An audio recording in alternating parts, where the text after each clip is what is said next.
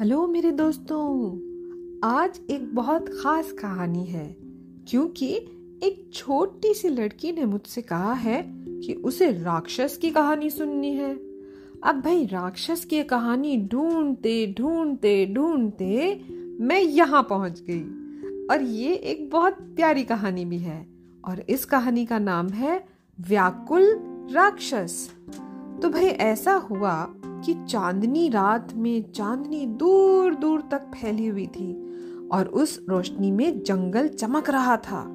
जंगल के रास्ते और उसके आसपास मीठी मीठी आवाज़ करती हुई छोटी सी नदी बह रही थी और उस पे चाँद की रोशनी फैली हुई थी।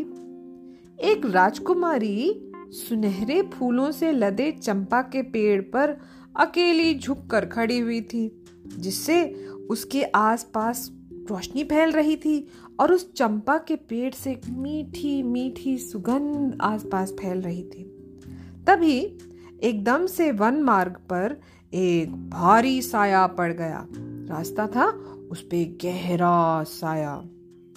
भौचक्की राजकुमारी ने अपने सामने एक राक्षस की आकृति देखी, एक शेप देखी, राक्षस की।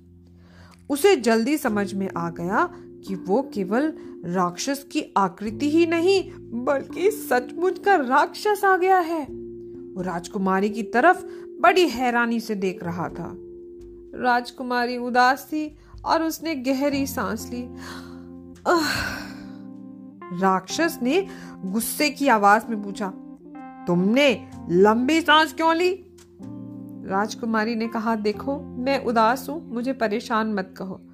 सच तो ये है कि ऐसी शानदार रात में मैंने एक राक्षस से मिलने के बारे में तो कभी भी नहीं सोचा था। सच ये है कि मैं तो क्षितिज के राजकुमार के आने की आशा कर रही थी। क्षितिज मतलब हराइजन वो कहने लगी कि वह दूर देश से क्षितिज से राजकुमार के आने का इंतज़ार कर रही थी।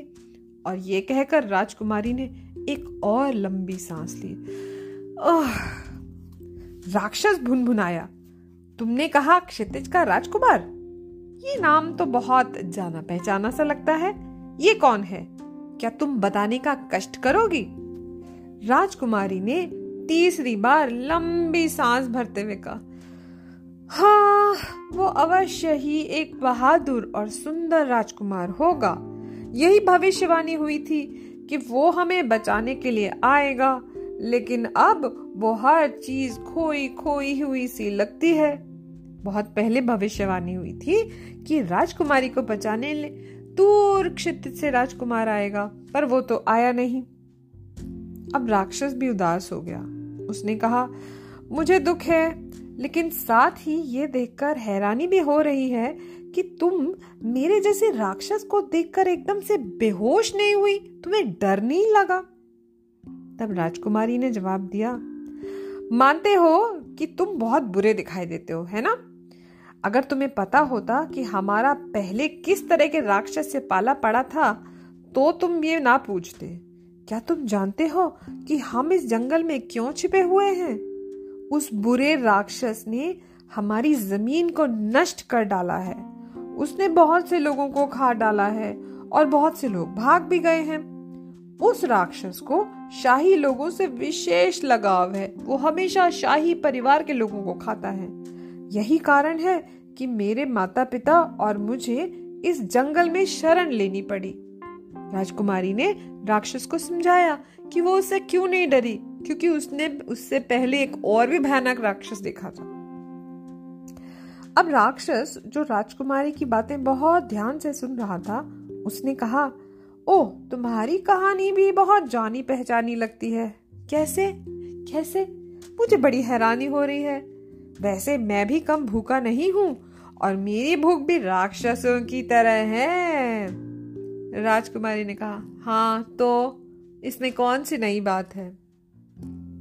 तो राक्षस ने दुखी होकर कहा, लेकिन क्या तुम जानती हो कि एक राक्षस क्या क्या खाता है? मेरे साथ कुछ अनोखी बात हुई है, और वो मुझे याद नहीं आ रही भाई। और ये कहकर राक्षस फिर दुखी हो गया। राजकुमारी ने दुखी आवाज़ में कहा, मैं नहीं जानती कि एक राक्षस भी मज़ाक कर सकता है। तुम मुझे हंसाने के लिए मज़ाक कर रहे हो ना? लेकिन तुम अच्छी तरह से जानते हो कि मैं भाग नहीं सकती हूँ। अगर तुम्हें खाना ही है, तुम मुझे खा लो। लेकिन ये वादा करो कि तुम मेरे दुखी माता पिता के जीवन को बिल्कुल कष्ट नहीं पहुंचाओगे और तुम उन्हें बिल्कुल परेशान नहीं करोगे और उन्हें खाओगे भी नहीं। और बस मुझे खाकर ही तुम यहाँ से चले जाओगे। ऐसा कहते हुए राजकुमारी ने दो आँसू बहाए। अब तो राक्षस और भी दुखी हो गया। उसने हकलाते हुए और आँसू बहाते हुए कहा, मैं तुम्हें खाऊं तुम्हें खाऊं? इतनी सुंदर और इतनी प्यारी राजकुमारी को मैं नहीं खा सकता। मैंने इतनी सुंदर लड़की आज तक नहीं देखी। राजकुमारी ने कहा, आजा आश्चर्य है? किसी ने आज तक रोते हुए राक्षस के बारे में तो नहीं बताया था मुझे। लेकिन राजकुमारी की आँखों के सामने एक और विचित्र बात हुई, अजीब सी बात। जो जो वो राक्षस रोता गया ना, उसका आकार छोटा होता गया। वो रोता था और वो और छोटा हो जाता था। वो रोता था और छोटा हो जाता था। राजकुमारी ने जल्दी से कहा, अरे अरे, कृपया रोना बंद करो। मैंने तुम पर विश्वास करना शुरू कर दिया है। मैं जानती हूँ तुम मुझे खाना नहीं चाहते। लेकिन तुम कुछ तो खाओगे ना।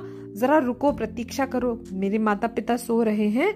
मैं अपने हिस्से का, रात का खाना तुम्हारे लिए ले आती हूँ। लेकिन रोना बंद करो। वो चली गई और जब वापस लौटी तो उसके पास कुछ फल और दूध से भरा हुआ एक बर्तन था। राजकुमारी ने कहा, क्या तुम विश्वास करोगे? पेड़ हमारे ऊपर झुक जाते हैं। ताकि हम उनके फल आसानी से तोड़ लें। एक जंगली गाय हमारी कुटिया के सामने आकर खुद ब खुद खड़ी हो जाती है और तब तक खड़ी रहती है जब तक हम उसका दूध नहीं धो लेते। इस जंगल में तो इतना प्यार फैला हुआ है। यही कारण है कि एक राक्षस ने भी मेरी जान बख्श दी। मतलब तुम राक्षस हो, फिर भी मुझे नहीं खाना चाहते। लगते तो तुम एक भद्र राक्षस हो। भद्र मीन्स एक जेंटल जेंटल राक्षस। राक्षस ने दूध पी लिया और फल खाने में बिज़ी हो गया। गम गम गम वो लगातार राजकुमारी की तरफ़ आँखें मिचका कर देख रहा था। वो समझने की कोशिश कर रहा था कि ये लड़की क्या है क्या? ये चीज़ क्या है?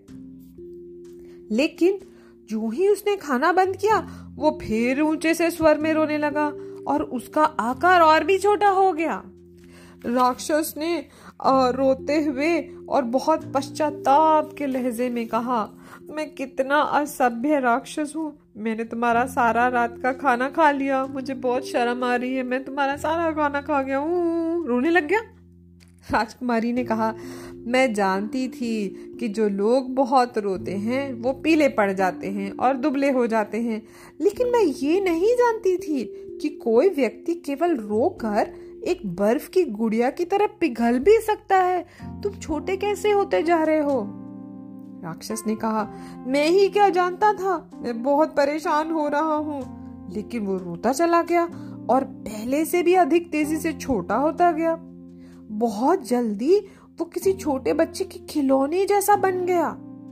राजकुमारी ने उसे सावधान करते हुए कहा, अरे सुनो, तुम रोना बंद करो, नहीं तो तुम बिल्कुल गायब हो जाओगे।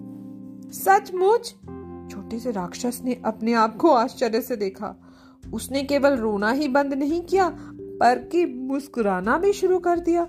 राजकुमारी को यह देखकर बड़ा आश्चर्य हुआ कि अब वही राक्षस हंसने लगा है और उसकी हँसी सितार की मधुर झंकार की तरह सुनाई देती है।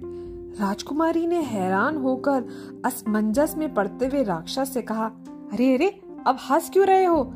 तुम तो गायब से होते जा रहे हो। क्या तुम्हें ये मज़ाक लगता है? छोटे हो रहे हो और उस बात पर हंस रहे हो।